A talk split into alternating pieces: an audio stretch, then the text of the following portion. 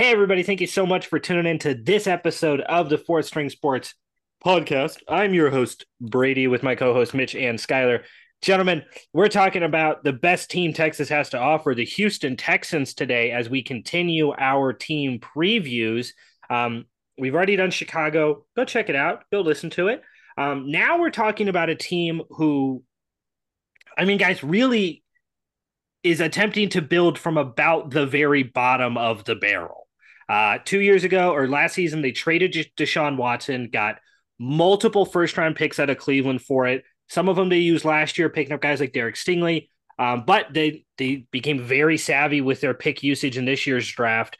Um, fired Lovie Smith, hired DeMeco Ryans, the San Francisco defensive coordinator, kept Nick Caserio, um, the old New England front office. Uh, what was his job in New England? Was he he was he was their de facto GM, but he was like head of player personnel. Like the like his yeah. title was was something in the front office, but he was basically the GM. Basically the GM. Um, there was talks of him possibly leaving. He's sticking around. Um, but Houston is an enigma, and let's jump into it. The Texans finished 3 13 and 1 last year. They started the season off with a tie against the Colts they then rattled off three consecutive losses by seven to Denver, by three to Chicago, by uh, 10 to Los Angeles before they beat the Jacksonville Jaguars 13 to 6, had an early bye, and then it all went to shit.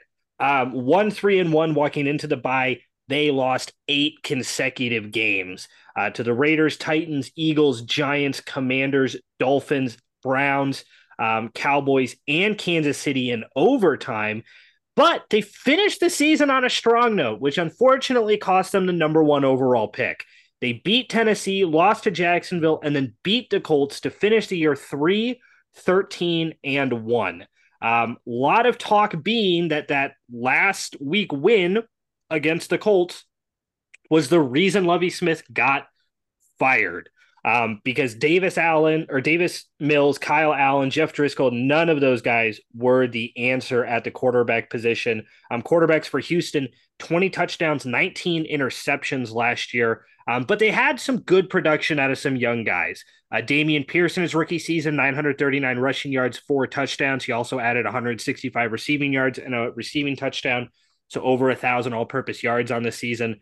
Um, the team was led in receptions by Brandin Cooks, 57 catches, 699 yards, and three touchdowns, but also had some good production out of young guys like Nico Collins, um, Brevin Jordan, um, amongst others. And on the defensive side of the ball, um, real great performance from Jalen Pitre in his rookie season. Five interceptions um, over the season to go with a fumble recovery, 147 total sacks, um, uh, da, da, da, who's the other guy? Oh, Derek Stingley as well. Their um, early draft pick had some injury issues. Only played in nine games, um, but did finish the year with an interception to go with 43 total tackles on the year, um, among some other defensive performers for him. So, Mitch, we'll kick it off with you. The Houston Texans finished 3 13 and 1 last year. One, technically speaking, one win worse, but the same amount of losses as they had gone the season before. What were your thoughts on the 2022 Houston Texans? And please be kind. I've had a rough day. well, I just think it was a bunch of bullshit. I mean, we talked about it going in right after the Lovie Smith hire. We kind of talked about how he's basically just getting set up to fail, like uh, the previous head coach, uh, David Culley, the former uh, Ravens wide receiver coach, I think. Um, but I mean, they just really didn't do anything to really set up Lovie Smith for success and really didn't let him build the team in his image. I mean, he just had no chance of succeeding. They're basically punting on the season. I just feel bad for the guy being put in that situation. And I'm glad he got the last lap by getting that last win and giving the Bears the number one overall pick. Um, but like you said, out of all the bullshit that was kind of going on with that, um, you know, the rookies stepped up. Like you said, Dameon Pierce and Jalen Pitre, kind of the only main reasons to watch this team. They're the most intrigued. Um, so they got some nice, uh, solid core pieces going forward. Um, so at least something good came out of this season. Yeah. Um, I kind of agree. I, I, I don't know if like, um,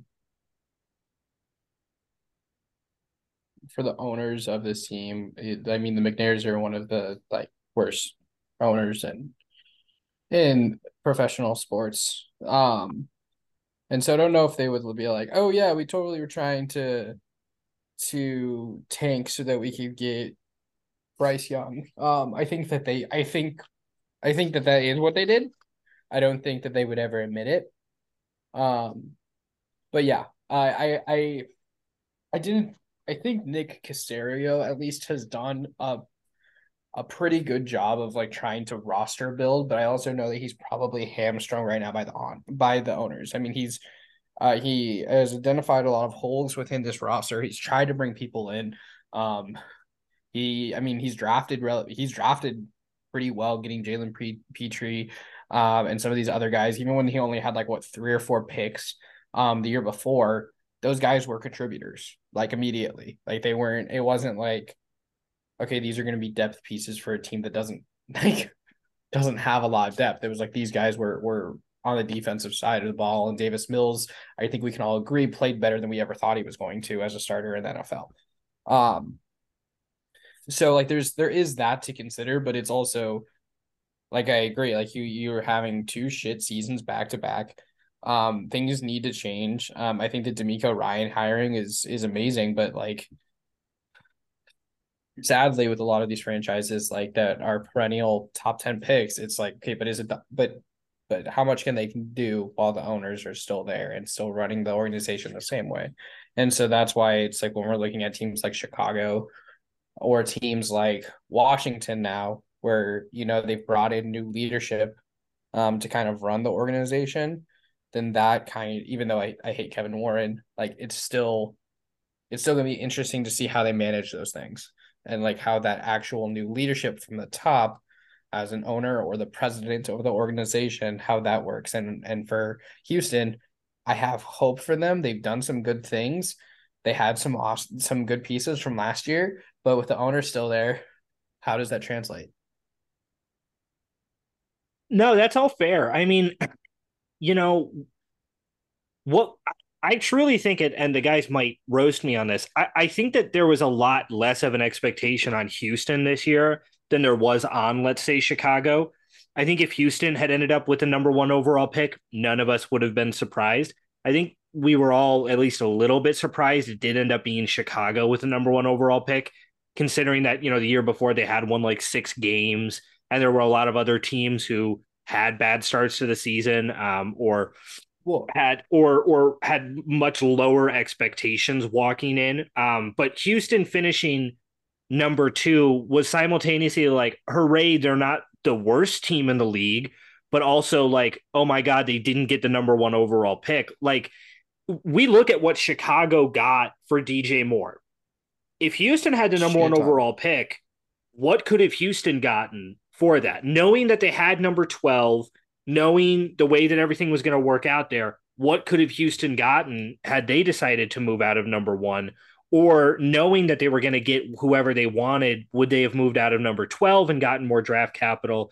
But I think knowing full well that they have two, they have another first round pick next year from Cleveland, definitely indicated how this roster was built. Like, I don't know if you guys remember last year when we were doing Houston's free agent additions, there was a ton of guys they added on one year deals and it was very apparent. Oh, yeah. It was very apparent that Houston was building a team in numbers only. It was like we're going to give a bunch of one year contracts out, and whoever stands out stays, and whoever doesn't, which you're only gone. You're only here for one year anyway. You know. Which again, like what I'll say to that is like, while it might not be like we might not all agree that that's the best way to build a roster. It's not a dumb way to build a roster either, especially if you have money to throw around and you need and you need quality players. It's not a dumb way to do it. Um, but on your on your expectations thing, I I don't think it was more of like I would agree that like yeah, Chicago winning six games, we saw improvement from Justin Fields. Like those kinds of things do like we do have higher expectations for Chicago that way. But I also think that because we knew that the owners were running Houston basically into the ground, the the like we sat there last year. I wasn't well, at least from my vantage point, I wasn't on this. This is my this will be the first time for a Houston Texans episode if it actually gets published that people will hear me talk about the Houston Texans. Yeah, right. Um, uh, from my vantage point, it was like we're seeing this team being run into the ground. I don't think that they can win three games. And so it's it was just it's like it's like when we get to Arizona, it was like very similar to how I think a lot of us are going to be expecting Arizona. It was just that like the bar is on the ground. If you can get above the ground, you're doing good. And so like I would I would agree with that statement broadly, but I'd also like it needs to be colored by the idea of like I don't think anybody had a lot of expectations for Houston be, because you had lost basically everyone and like you said you were then trying to rebuild it with a bunch of you know quality veteran or uh, a bunch of veteran players like Rex Burkhead and some of those other guys that had had a playoff experience, and you brought them in on one year contracts, but that was it. Yeah. Um. So, so, yeah. You know what? What I will say for Houston, hey, you had six of your six of your thirteen losses came in one score games, including close losses to teams like Philadelphia, Kansas City.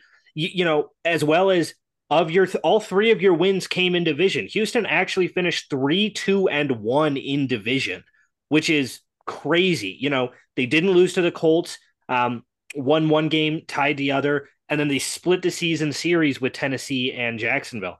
Those are all wins for Houston and all things that I don't think any of us were expecting. None of us expected Tennessee to, to struggle as bad as they did. None of us expected Jacksonville to take such a huge step the next year. But even with that being said, a bad Houston team still found a way to win more, you know, to win three of their six divisional games and only had two losses. Now, you went 0 and 11 against everybody else. So you got to work on that, obviously. But there were bright spots for Houston. I go back to Dameon Pierce, especially. You know, if this dude he missed four games, if he had if he'd played all games based on his statistics and stuff, he probably would have finished with about 1200 rushing yards, about 200 receiving yards and about six total touchdowns. Not world beating numbers, but for a third round rookie pick, that's pretty good. You know, running backs are an iffy, weird thing in the NFL, but if you can get one for cheap who can get you 70 yards per game, that's one hell of a deal. And I think Dameon Pierce is a huge bright spot. We talked about Jalen Pitre. Um, Singletary hurt quite a bit, and I think also overshadowed by how successful Sauce Gardner was, and that that's going to sting a little bit for Houston. But Derek Stingley still has a ton of opportunity, and we know how well DeMeco Ryans and his system has worked with San Francisco's corners. You know, it's a it's an extremely friendly defense uh, for for their players, and it's going to give him the chance to to really shine. Um, Let's move on then, gentlemen, and let's talk about their key free agent moves. Now, you can definitely add DeMeco Ryans in on this list. You know, his hiring um, for a Houston team who the year before kind of waited until the last possible moment to announce that they weren't they weren't even hiring Lovie Smith from an outside job. They were just elevating him in organization. Um, while this year they were one of the first teams to go out and grab their coach when they grabbed uh, DeMeco Ryans, but Houston did have quite a few free agent gains and losses. They sent Brandin Cooks in a trade to Dallas, but they did pick up Robert Woods, Shaquill Griffin, Dalton Schultz, Jimmy Ward, Shaq Mason, Sheldon Rankins, Jacob Martin.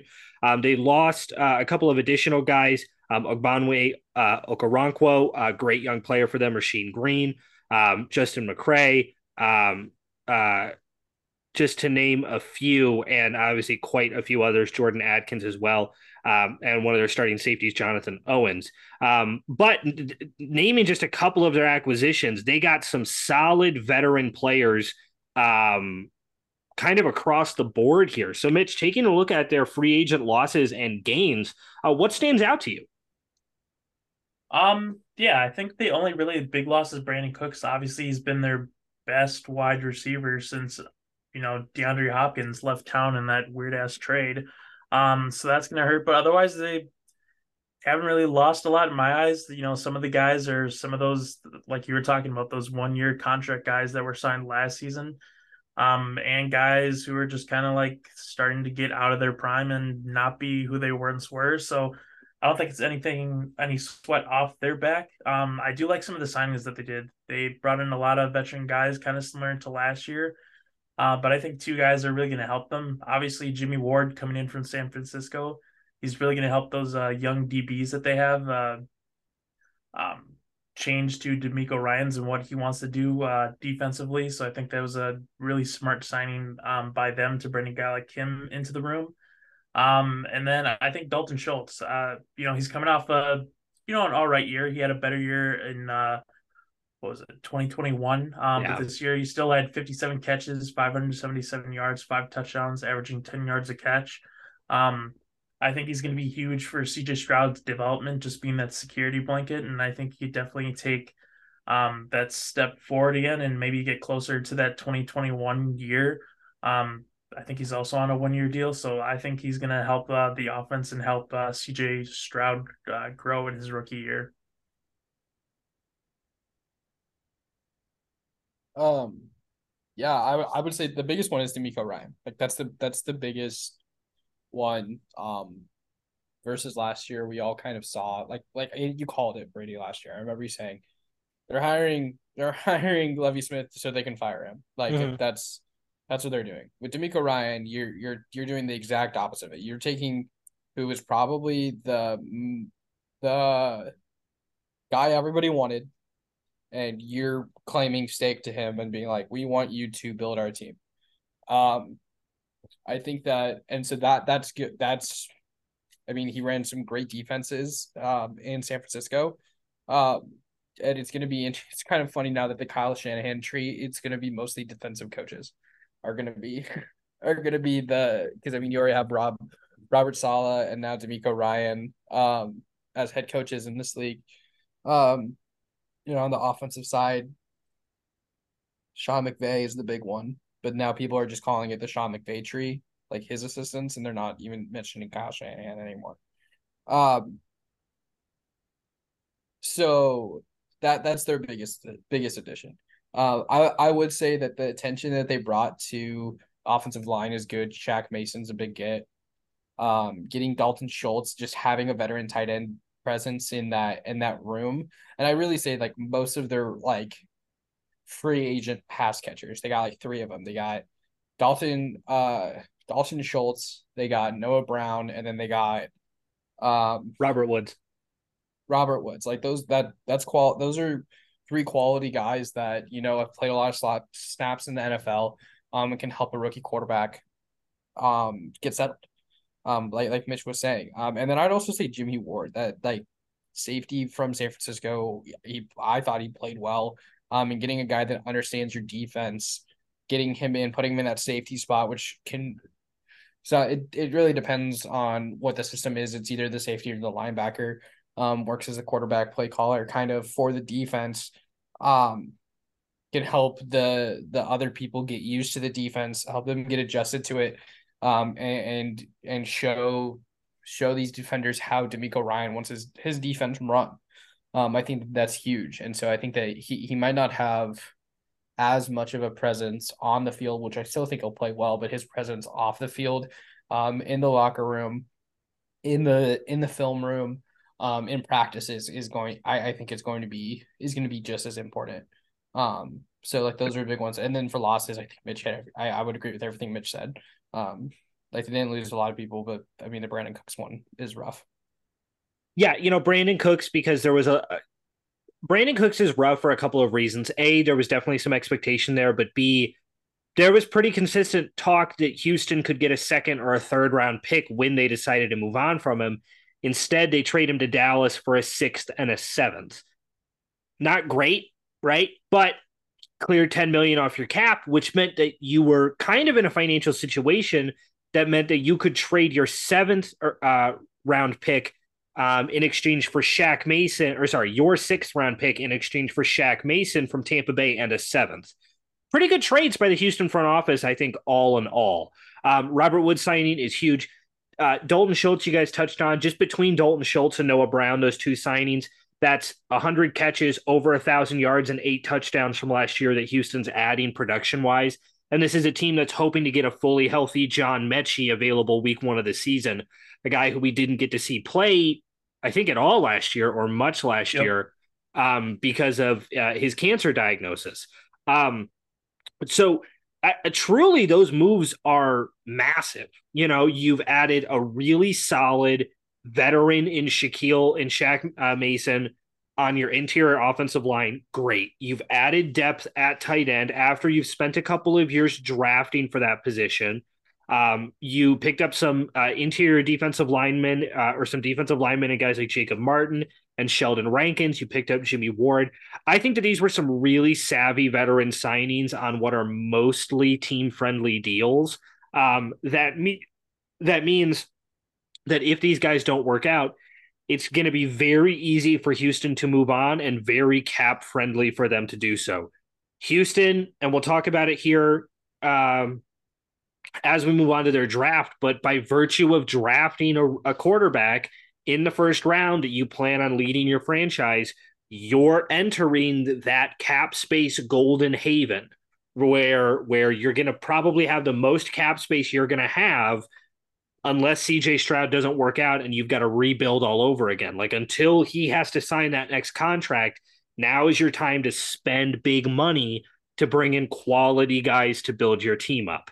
I don't think any of these were home run moves. I don't think anybody would look at it and go, Houston got the best interior offensive lineman of the offseason or the best tight end or the best set of wide receivers.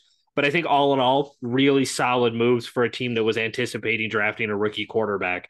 Um, also, two other moves um, that they made that I just forgot to shout out. A, I think signing Case Keenum is a good move. This is a very well traveled veteran who I think is going to help CJ Stroud out quite a bit. But then I also really like their signing of Devin Singletary. If it means that they can keep Dameon Pierce to rushing the ball and Devin Singletary is a little bit more of that pass catching halfback, I think that's a pretty decent one two punch for the Texans. Um, let's move on to the Texans draft because boy, howdy, was it an interesting one. Um, the Houston Texans walked into the draft, obviously having not only the number two overall pick by themselves, but at that point, number 12 uh, from the Cleveland Browns. With the um, uh, number two overall pick, the Houston Texans took not surprisingly, um, CJ Stroud, the quarterback out of Ohio State. Houston then did something very interesting. They took the 12th overall pick as well as the, the 33rd pick in the in the drafts, which would be the second pick of the second round, and a first and a third round pick in next year's draft. And they sent them to the Arizona Cardinals, who would have been picking number three in order to move up giving uh, Houston the number three overall pick, which they used to draft Will Anderson Jr., the edge rusher out of Alabama.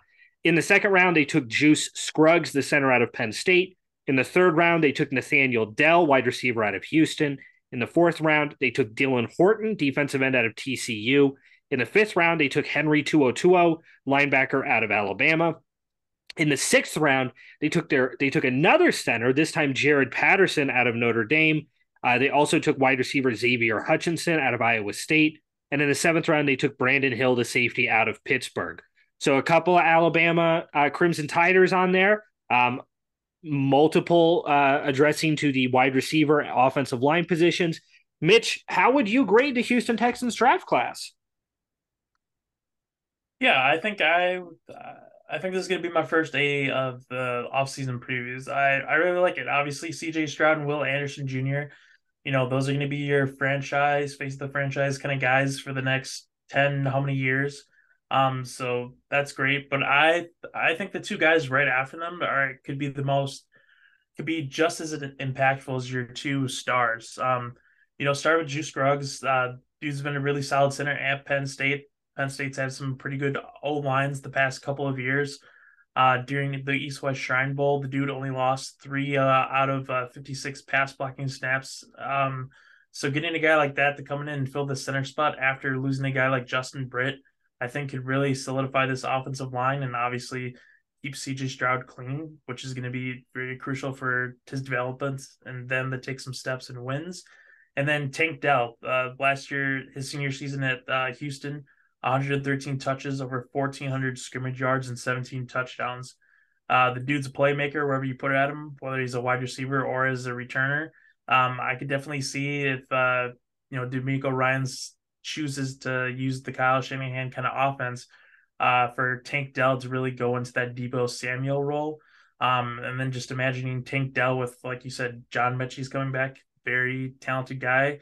Uh, you know, coming back from cancer, and Nico Collins has shown some stuff. So you know, uh, CJ Stroud has some really nice weapons to go forward with, and um, you know, just kind of looking at their the rest of their draft class, I really don't think they missed anything. I like how they doubled up at some positions. You know, taking Xavier Hutchinson, a really good guy at Iowa State, to pair with Tank Dell.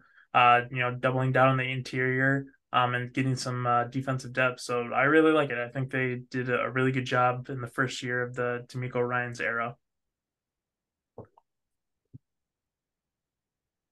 Yeah. Um, this will be my first A plus of the season. Ooh. I mean, with it only doing only doing two drafts, it's not like super impressive, but like still A plus. Um, I mean, a, a lot of the talk into the draft was that they weren't going to draft a quarterback with their first pick, that they were going to most likely look at Will Anderson Jr. Um, and then whatever quarterback would have been available at 12, they were going to take, which in this case would have been Will Levis. Um, which I really, really wish would have happened. Um, but uh, what happened in, I mean, so when they drafted CJ Stroud, I think we all went, what the fuck? Um, and then they you know, decided to play chess while the rest of us were playing checkers, traded back up and got Will Anderson Jr. So they got what some people thought was the best quarterback in the draft, Brady. Um, and then what we who we all couldn't agree was the best defender in the draft in Will Anderson Jr. Um, just that by itself is worth an A grade. Um, but then you get Nathaniel Dell, who is a speedster at the wide receiver level or at the wide receiver, can play slot, can play outside, uh, has a history with CJ Stroud, and apparently CJ Stroud was actually like really pushing for Houston yes. to draft him. Um, way to listen to your future franchise quarterback, guys. Uh, we've seen what happens when you don't do that. Um, doing great. Um, you get uh Dylan Horn now TCU, who I thought was a main part of um that championship run on that defensive side. Um, you got both Juice Scruggs and Jarrett Patterson, who are both good interior offensive linemen. Remember when Jarrett Patterson transferred to Notre Dame and we were all like, holy shit, Notre Dame's offensive line just got even better. And then mm-hmm. now he's a six round pick. Like Jarrett Patterson can play center, he can play guard. You can put him on either position. Juice Scruggs is has been part of like what Mitch Mitch just said, been part of um some really good uh Penn State offensive lines. And so now you have those two guys that can help with the interior of your offensive line. You already have Laremy Tunsil on Yes. Yeah, because yep. they extended yep. him in the offseason. Yeah, you have him on the tackle who, who, despite how much money he's getting and how much Brady hates how much money he's getting, is a good tackle. Um, he is. So now, so now you're you're you're shoring up with that offensive line, which is really good because you have a young quarterback and you need to protect that guy. Um, and then you got Xavier Hutchinson, who is a good, who was at many times uh, this last year playing with Iowa State, one of the best players on the field um, whenever he stepped out, was consistently scoring. Um, he was really the only weapon that Ohio, Iowa State had in the pass catching department.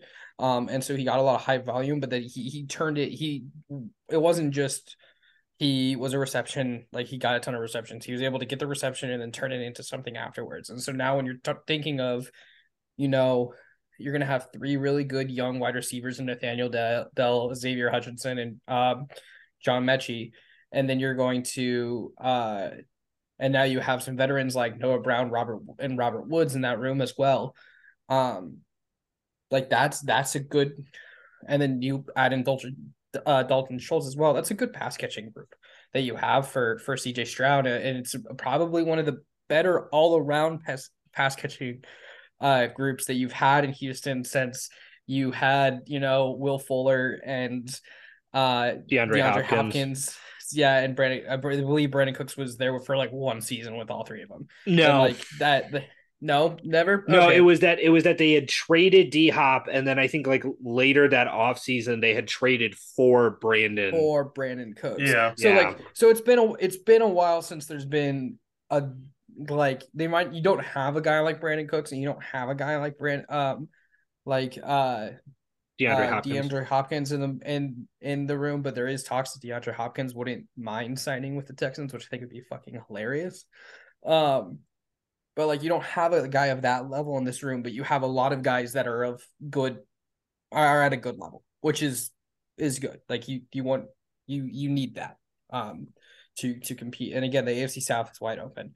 So in terms of like what you added, most of these guys I think are are good players that can contribute.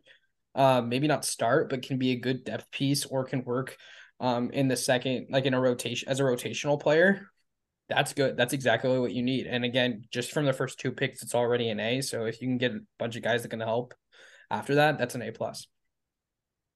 I'm gonna give it as you know how like when you would go to school, how technically like a 96 was an A plus.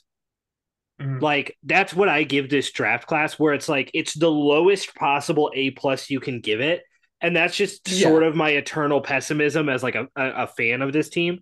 Um, but Skylar, Mitch, I think you hit it on the head. Using your you you know having a number two overall pick, taking CJ Stroud, the guy that I wanted them to take, the the boys can vouch for it. I was viscerally mad when people kept talking about, well, these are the new odds for Will Levis going number two. I was like, you can fucking eat a cock. Like it's not gonna happen. It made me so Um, happy. Instead, they took the right guy. They took CJ Stroud. Part of me is a little hesitant at what Houston gave up to draft Will Anderson because not only are you spending the third overall pick on him, but you've basically spent two first round picks, a second and a third round pick for this guy. Huge ceiling, right? Absolutely huge ceiling. What, 34 and a half sacks or whatever at Alabama? Um, uh, crazy for a defense that was as bad as Houston was last year, bottom tier in almost every rank possible. Um, you know, I, I would definitely hurt this draft a lot more if it wasn't for the fact that Houston has Cleveland's first round pick next year. So no matter what happens, they've still got another first round pick, you know, in the chamber there, basically. Um, when you go down the list, though, I, I, I still think it gets really solid. I mean, Juice Scruggs, starting center, is a really solid pick. Patterson, who you can shift uh, from three different offensive lineman positions, even if he's not a starter, gives you not only quality of depth, but quantity in such a small package. You know, to have one guy be able to proficiently play 60% of your offensive lineman positions is, is solid. Um, I was surprised Tank Dell fell to the third round when Houston took him. I had that guy as a second round pick myself. I was ecstatic when that happened. Um, picking up Henry To'oTo'o is great. And then everything else is sort of just gravy. I mean, Houston only had, I think, one wide receiver on roster above six foot one. So they added six foot three Xavier Hutchinson. Couple of things I would knock. You know, you signed Dalton Hmm. Schultz on a very team friendly deal, but this was a very deep draft class for tight end. I maybe would have looked at going tight end with some pick. Maybe if they hadn't traded up for Will Anderson, had that other second round pick, that could have gone in that direction. Take it for what it's worth. Um, I would have liked to see them go uh, defensive back a lot earlier than the seventh round. Um, it was popular to take safeties in the sixth and seventh round of this draft. I think we'll see that as we continue this these team previews. I would have liked to see them maybe bite the bullet a little bit earlier, and I would have liked to see them maybe go interior defensive line as well. But I, I, for a team who quite literally needed every position, all in all, I think they had a great draft class. I love what they're bringing in here. They have the opportunity to really build on what they have. That wide receiver room is very deep right now. It's unproven, but it's deep, and that's honestly a positive thing for Houston. Um, and their offensive line is the best it's looked. Guys, honestly, it might that offensive line on paper is the best it's looked since like Matt Schaub was their quarterback. I mean, it's it's Oh, yeah. great. It's it's because the entirety of Deshaun Watson's career in Houston, his offensive line was still bad. It was just Laremy Tunsil and then you know a bunch of fucking jabronis basically.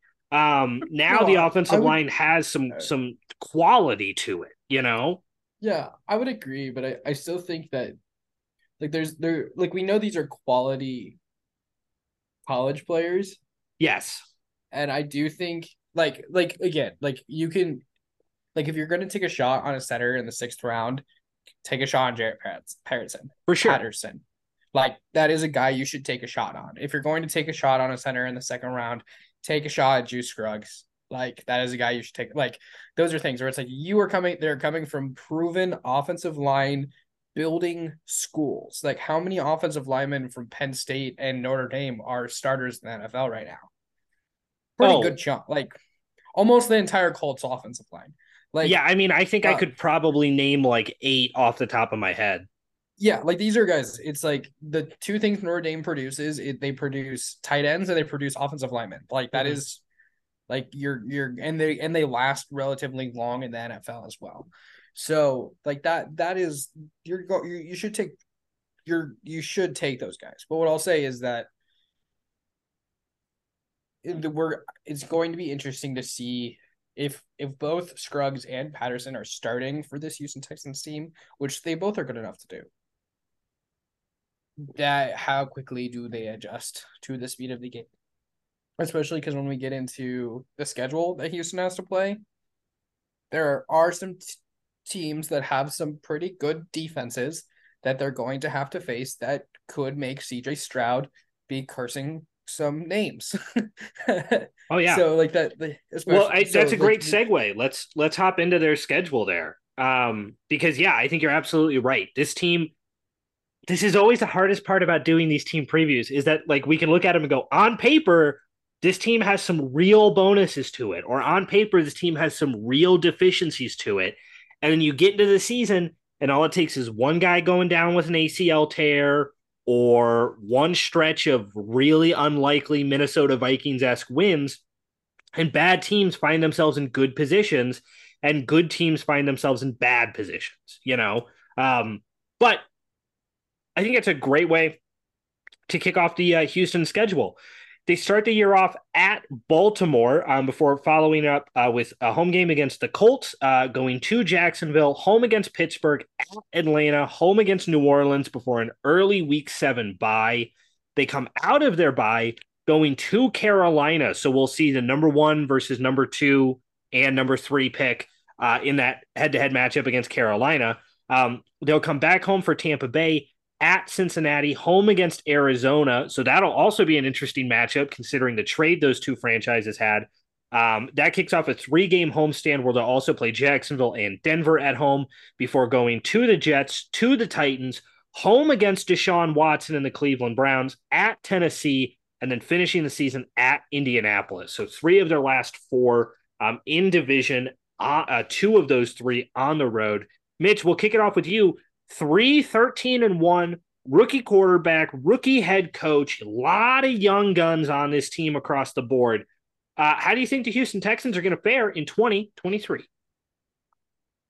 I say they go one win better. I think they go four and thirteen, and I'm not and I'm not saying that just because like, well, they have these guys, and I still think it's a bad team. Like you were kind of saying earlier, there's a lot of unproven talent on this team I mean, like you said, in the wide receiver room, John Metchie, you know, didn't play his rookie year. He's coming back from cancer.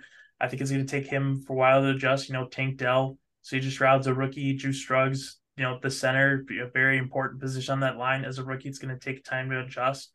Um, and then there's guys on the defense. You know, there's a, a, lot of guys in the secondary at the safety and cornerback position who are second year guys and are learning in a brand new system. Um, and it's a DeMeco Ryan system, so I don't think it's going to be the easiest to pick up on. Um, and the pass rushing department, you know, led by Will Anderson Jr. and uh, Jonathan Greenard, who I think could take a step forward after a promising rookie season two years ago. Um, I think it's going to take time for them to adjust, and they're playing some really good teams. Um, so I think they're going to do one win better, but I think uh, it's the beginning for a better season next year. But I think this is going to be their adjustment and getting used to um, playing for DeMeco Ryans and just growing as a group. Yeah, I would agree. I mean that like opening that first game up against Baltimore, um, if they can play well in that game, uh, then I think that kind of sets the tone for the rest of the season. Because if you can go up against that defense, score points, and play well, then they they could exceed expectations. But as of right now, I agree with Mitch. I have them going four and thirteen. Again, it's not about the fact that I don't think that they have good players on their team. And as much as me and Brady do like to argue about who the number one quarterback in the class is, um, I do think CJ Stroud's a good quarterback. Mhm. I think he fits all the pro. I do think he fits all the prototypes. I think that he's exactly what um scouts are looking for in the NFL. Um, I think that if like, but there are still decision making problems, things that I have problems with, and I think that in the NFL those could be exacerbated. Not that he's not a good player, not that he doesn't have quality talent, um, but when you're going up against uh, Baltimore's defense, who is very opportunistic, when you're going up against Indianapolis, who always fields a good defense and has good players on there, um, Jacksonville, who's been playing really well uh, recently and has added a lot of good pieces. Uh, uh, Pittsburgh, like those are your first four teams you're facing against, and four and those four teams are aren't pushovers. Um, that's gonna be hard. That's gonna be it's gonna be interesting to see how that that first those for even I'll even extend it that that before the bye, how does CJ Stroud play? How well did they work? If he can exceed expectations, he can take care of the ball, he can make good decisions, which he is perfectly capable of doing. We saw um how he played against Georgia in the college football playoff, played amazingly. But here but now he doesn't have a world class wide receiving corps. Now he doesn't have a world class offensive line. Now he doesn't have a world class offensive play caller. How does he adjust? How does he still use his talent? How does he move move through the pocket? Find players open. He's going to have to throw wide receivers open now. How does he how does he move and adjust that way? I think he'll play very very well. Um, but uh, I, again, until I can see, like Mitch said, how some of this this talent, this unproven talent, plays on the field, uh, my expectations are kind of low for this team at four and thirteen. Um, then I guess I'll have the highest expectations of them. I have them going six and eleven. Um, there's a couple of things about this Houston schedule that that helps them, right? Only four games against three opponents who made the playoffs last year, and that's Cincinnati, Jacksonville, and Tampa Bay. Of those four games and those three teams, one of them, Tampa Bay, has gotten significantly worse in the offseason, right? Um, Pittsburgh, Baltimore, Indianapolis, a lot of these kind of fringe playoff teams have the opportunity to really go up, have the opportunity to really go down. A lot of the things that we worry about with Houston, those are problems we can also push over to Anthony Richardson and the Colts, who we're going to get to here in a couple Mhm. of episodes. Um, Pittsburgh uh, did some great things in the offseason. Kind of had a very Pittsburghy offseason, if we're going to be honest with it. Um, Atlanta is trusting in Desmond Ridder. Um, Tennessee issues at the quarter or questions at the quarterback position. Will Levis so far having a pretty tough training camp. Obviously, we're still very early in this process, but Ryan Tannehill had his injury issues and his quality of play issues last year. Um, you know, you look at, but then you look at some possibly easy wins. Denver was trash last year. We'll see if that changes. Carolina is expected to be not great this year. Um, Atlanta, New Orleans, um, uh, uh, Arizona, if I already said them. Um, I, I do think that those last five games are tough. Uh, at the Jets, at Tennessee, home against Cleveland, home against Tennessee, at Indianapolis. That's going to be a tough end of season stretch that I think Houston is really going to struggle with. But I can see him pulling out six wins throughout throughout this Oh, this period. I think they have a solid amount of depth. I actually think their defense is going to play a lot better than expected. Now, part of that is that they can't play much worse than they did last year.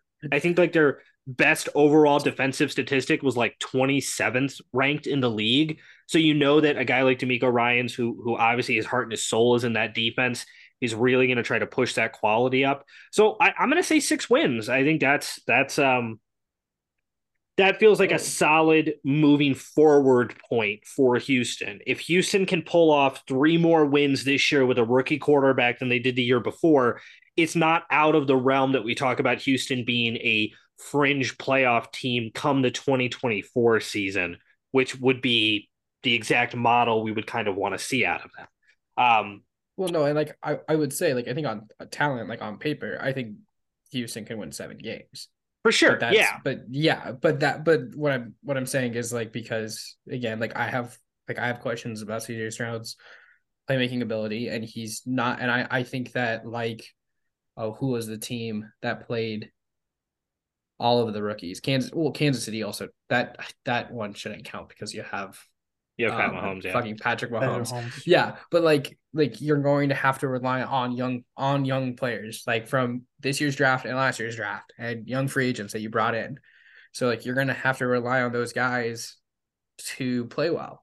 And so, like, like again, I can completely agree. I think that they can go toe to toe with Tampa Bay. I think you they should beat Arizona. Yeah. Um, and last year, last year they played well in division, and so like when I was looking at it, I was like, okay, I know I you should beat Arizona. You probably can get to three wins in division. Like you can split the series, or if you go to two, you sh- you could beat Tampa Bay and some other teams. But it's like, I until like sadly this front office and the ownership is still there. You do have a new head coach, but it's like, okay, this is what you should do. But I know what what the Texans should have been doing for the last seven or eight years, and they haven't lived always yeah. lived up to those expectations. And it's also it's it's a lot easier to look and be like, I know Arizona is going to be trash, but I know what that trash is going to look like for Arizona. So therefore, yeah. it's easier for me to pick them to maybe win that game or I know that I know that Jacksonville is going to be a tough go. It's easier for me to imagine them pulling off that win because I've seen them play than it is with this Houston team that has a lot of these brand new faces mm-hmm. that are going to be plugged in here. Here's here's a well, question yeah, though that I, I want to pose to my mm-hmm. co-host because it's kind of been brought up a couple of times. Is there a bigger drop in in quality of player between Bryce Young and CJ Stroud or CJ Stroud and Anthony Richardson? We had three quarterbacks go in the first four picks. Skyler's kind of brought up his preferred quarterback would have been Bryce Young. Houston had the number two overall pick, kind of knew how that was going to work out there. But I, I guess that's the question that I posed to you guys is like, hey, you didn't get maybe the odds on favorite best quarterback, but is there that much of a drop off between Bryce Young and CJ Stroud? Or is it more of a drop off between the top two guys and that guy who went number four, Anthony Richardson, who we'll cover in a couple of episodes here? You want to go first, Mitch? So are you talking like potential talents uh, or just like the ability to play quarterback this season, I guess? I mean, I guess honestly, I would be asking both. Like, I, different people who you asked had a preference as to who the best quarterback was, right? Mm-hmm. A lot of people put it on Bryce Young quite a few people put it on CJ Stroud, and after the draft and or after the combine and stuff, a lot of people put Anthony Richardson up there. So where's the higher drop off of talent? The number one to the number two quarterback, or the number two quarterback to the number three? You know. I guess for right now, at least in my eyes, it'd probably be CJ Stroud to Anthony Richardson, just because Bryce Young has been touted as the best pro ready quarterback. The only negative against him was really his height. Um, so I think he can be gangbusters, especially with the team surrounding him. Uh, CJ Stroud, you know, I think is a pretty great quarterback. And then it would just have to be Anthony Richardson, just because, you know, the dude's very talented. Um, uh, for what he can do through the air and with his legs, but you know, obviously there's some mechanic issues, accuracy being one of the biggest ones. You know, basically how Josh Allen was coming into the league. So I think it's going to take him a while for him to realize his potential. If uh, you know the Indianapolis staff can do things right and not miss out on his potential. So I guess for, for right now, it'd have to be uh, C.J. Stroud to Anthony Richardson being the bigger drop off. Yeah, I view I view it. There's like there's three, there's three like like of the four quarterbacks, you can put them into three groups. Bryce Young for me is unequivocally the number was unequivocally unequivocally the number one quarterback in the draft. Because if you gave him four more inches in height and 30 more pounds, everyone would agree he was the number one quarterback. Mm-hmm. It, it, it had nothing to do with his just he made great decisions. He had an he has an arm. He can throw accurately. He plays well in crunch time. I I completely and totally would die on the hill if you put Bryce Young on that Ohio State team. They win the national championship. Like I think like with those weapons, I like I because we all agreed that his offensive line and his wide receiver corps did not live up to expectations that we expect of Alabama at those two positions um this year. Then Bryce Young did everything he could to get this team to win, and it was his defense, it was his pass catchers, it was his offensive line that was struggling at different points, um, and that's why they lost two games. Um, so that there's that. CJ Stroud is just as talented as Bryce Young, but he makes worse decisions. He's not as good in crunch time. There are things like that where it's like it's more of a mental thing, more of a mental block, I think, for CJ Stroud, because he does have the height. He does have they can both run relatively well, use their feet. They're both um have good pocket presence. They both have arms on them. They both can make the accurate throws. It is honestly Bryce Young is just he is the better makes the better decisions, is slightly more accurate. Um has those things. So there isn't like a ton of drop off in talent, but there's a drop off in de- decision making and the mental part of playing quarterback. In my in my opinion, of why of why Bryce Young is ahead of him. And then you have the third group, which is Anthony Richardson and Will Levis, which are they fit the same prototype.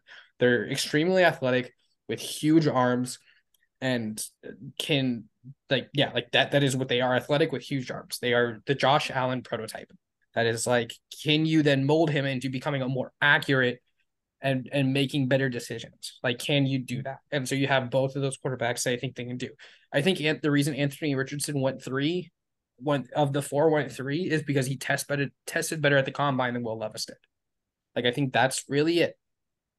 And because well, Anthony Richardson yeah, and... is a, and and it's because Anthony Richardson is a freak athlete. Yeah. And so and so yes. what I'll say is like you yeah so those two are very similar in terms of prototype of what they do. The only the only reason i put will levis over anthony richardson is because will levis ran a pro style pro style offense in college his two years in kentucky. And so that gives him kind of more of an insight of what nfl teams are looking for. Um and so like it's there there is there I would agree with Mitch. There is more of a drop off in talent between CJ Stroud and then Anthony Richardson, Will Levis, whoever you put at three, than there is between Bryce Young and CJ Stroud. It's just the decision making is the thing that I need to see CJ Stroud improve on. And then I can be like, he's a good court. Like he, yeah, that, that is that was a thing holding me back on him. I think that I think I, think there's definitely merit to that, and we even kind of hinted at it like when we did our own draft preview, and then in our post draft episode where we kind of went. It was very obvious walking into this draft that there were three teams that desperately needed a quarterback and four mm. quarterbacks mm. who had a four, a first round grade on them, possibly right. And so there was always this sort of thought that somebody might slide, and it just happened to be Will Levis all the way to the second round there. Um, but gentlemen, let's uh, let's ask big prediction for the Houston Texans. Um, none of us have them making the playoffs, obviously. So I'm assuming these predictions are going to be a little bit more based off of growth. Um, but Mitch, do you have any big prediction big prediction for the 2023 Houston Texans? Um, yeah, I let's see. I'll go with this one. Um, I say by the end of the season, uh, the undisputed wide receiver number one for CJ Stroud is Tank Dell. Ooh, okay. I think that uh, Nico Collins is talented, but you know he's still growing. Um, I'm not really including Robert Woods because I think it's only like a one year, two year deal, so he's not going to be there long term, anyways. And then John Metchie, I mean, he's coming back from cancer, so I think it's going to take him a while to get back into you know NFL shape or whatnot. But I think Tank Dell has the most potential and and uh, like I said, if they're going to be running the Kyle Shanahan offense, which I think they might be doing with who their offensive coordinator coordinator is, I feel like with uh, what Tank Dell does best, he could really slide into that Deebo Samuel role and uh, get off the ground running. All righty, Skylar, what about you? Um, I'll go defense places in the top ten and defensive efficiency. I think that this defense can make Ooh, a big okay. jump. Um, when you get Will Anderson Jr. and some of those other young pieces that now have been in the NFL a couple years, you, you, talked about Singletary. Um, on that outside, um, as a defensive back, I'm sure he was very, very happy when they traded back up and got Will Anderson Jr. Um, so that more disruptive back there. I think that that really helps. And so I think the defense just in efficiency, I won't say like sacks or interceptions or yards or points, but just inefficient. They're going to be more efficient. Um, I'll say top 10. Um, and then after we do this, Brady, do you still want to do the like, if this player yes. does well? Okay. Just making sure. Um, so here's my super spicy one that in no way will ever happen, but I'm going to say that if it does end up happening, I automatically win every competition The Houston No. Texans will have both the offensive and defensive rookies of the year. Okay, I like it. Um, I, you know, I CJ Stroud has a huge amount of potential, and I think when we look at the other rookie quarterbacks, I think he, at least on paper, definitely has the most help at the pass catching and halfback positions. Um, there's some quality guys in other positions, um, like around there, you know, Jonathan Taylor, Derrick Henry, um, that are involved in that as well. But I, I think CJ Stroud definitely has the opportunity to be the offensive rookie of the year, and I think that Will Anderson Jr. definitely has the opportunity to be defensive rookie of the year. Um, so yeah, let's by let's this time next year, Skyler will be eating his words. yeah. Uh, so Mitch, um, is there one player for the Houston Texans? You might have already hinted at it with your praise for Tank Dell in this episode, but is if there's is there one player for the Houston Texans that you think is going to make or break their season in 2023? Um, yeah. Um, it's it's a younger guy who's kind of been there for a while, and I think I'm gonna go with uh, Jonathan Greenard. Um, Ooh, yeah. third year player, yeah. Uh, back in 2021, you know, he had an eight sack season and was the sack leader for them. Um, and I think with getting a guy like Will Anderson Jr., who's supposed to be that generational talent, you know, the next uh Bosa brother, uh, you know, um, like Chase Young, whatever, kind of like JJ Watt, even like kind of like um pass rusher, I think that's really gonna help him. And if he's able to tap into that season where he showed all that promise, um, then you know Houston has two legit edge rushers, and I think they could really uh accelerate their growth just having that pass rush, and that's going to free up some stuff for their very talented uh, young secondary. So if he's able to tap into that, I think he accelerates the growth process uh, for this team. But if he kind of flounders again, um, I think it's really going to hold back this team because you know then your pass rush department is really Will Anderson Jr. at that point, so it kind of keeps you at you know the bottom tier kind of team. So I think uh, Greenard can be a catalyst for getting to uh, Skyler's hot take and for them to get more wins than we're kind of expecting. That's a solid pick. He had a very under the radar year. Uh, Skyler? Um, I'll take a different wide receiver than uh who Mitch had. I'm gonna do in terms of like good things. I'll say John Metchie. I think if John Metchie the third plays well, both in the returning game, which we saw how explosive he could be there, um, but also in that slot, um, working the inside. If he can play well, if he can develop a rapport with CJ Stroud, if if if he can play at the level we thought he could before his diagnosis, um, then this team there there is a there's a lot this team can do. Um uh, and they can play well and they can compete. They can they can get to how Brady thought six, seven, eight wins maybe, um, and and kind of be the the Jacksonville Jaguars for this year of playing better than we thought they could. Yeah, for sure. Um, I'm gonna I'm gonna go with the um, I'm gonna yeah I'm gonna stick on the defensive side of the ball.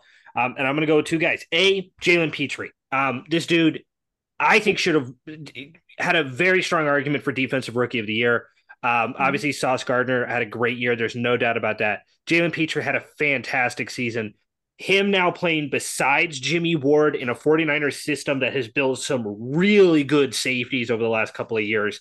I, I think he has the opportunity to launch himself into I, possibly like a top five safety in the NFL by the end of this season. Um, but because we because I brought up Sauce Gardner, I also have to look at Derek Stingley Jr. He was taken one pick ahead of Sauce Gardner.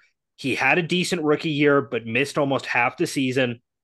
He has to come back and show why he was taken ahead of Sauce Gardner, why he was viewed as maybe the number one corner in that draft class. Um, because if Houston has the the potential at the pass rushing position and the at the the, the like real play to to back it up in the secondary, they can be a very very difficult defensive team um, in the NFL. And and when you look in their division and we go, okay, I've got Trevor Lawrence who's going into his third season as a starter, and then I look and I got rookie and rookie possibly um, with my other two divisional teams. Th- those games look a little bit more favorable. Um, so I'll nominate those two guys, Pitre and Derek Stingley Jr. Um, gentlemen, that's our Houston Texans episode. We'll see if it posts this year. Drum roll. for everybody. But um, continuing on here, we've got the Arizona Cardinals up next. We've got the Indianapolis Colts on deck. So by the time we're four episodes done, we're halfway through the AFC South. Um, at least there's that. Um, and Arizona also had a kooky draft day. We're at three, moved back to 12, moved up to number six. Kyler Murray injury. We'll talk about that and its effect. They they canned Cliff Kingsbury, who took a secret Thai vacation. Um, lots to talk about with the Arizona Cardinals in that episode. We appreciate you guys for tuning in. Tell us your thoughts on the Houston Texans uh, last season, off season, and what you think they're going to do in 2023. Email us your thoughts, fourth string sp at gmail.com, F O U R T H string sp at gmail.com. Good night, everybody.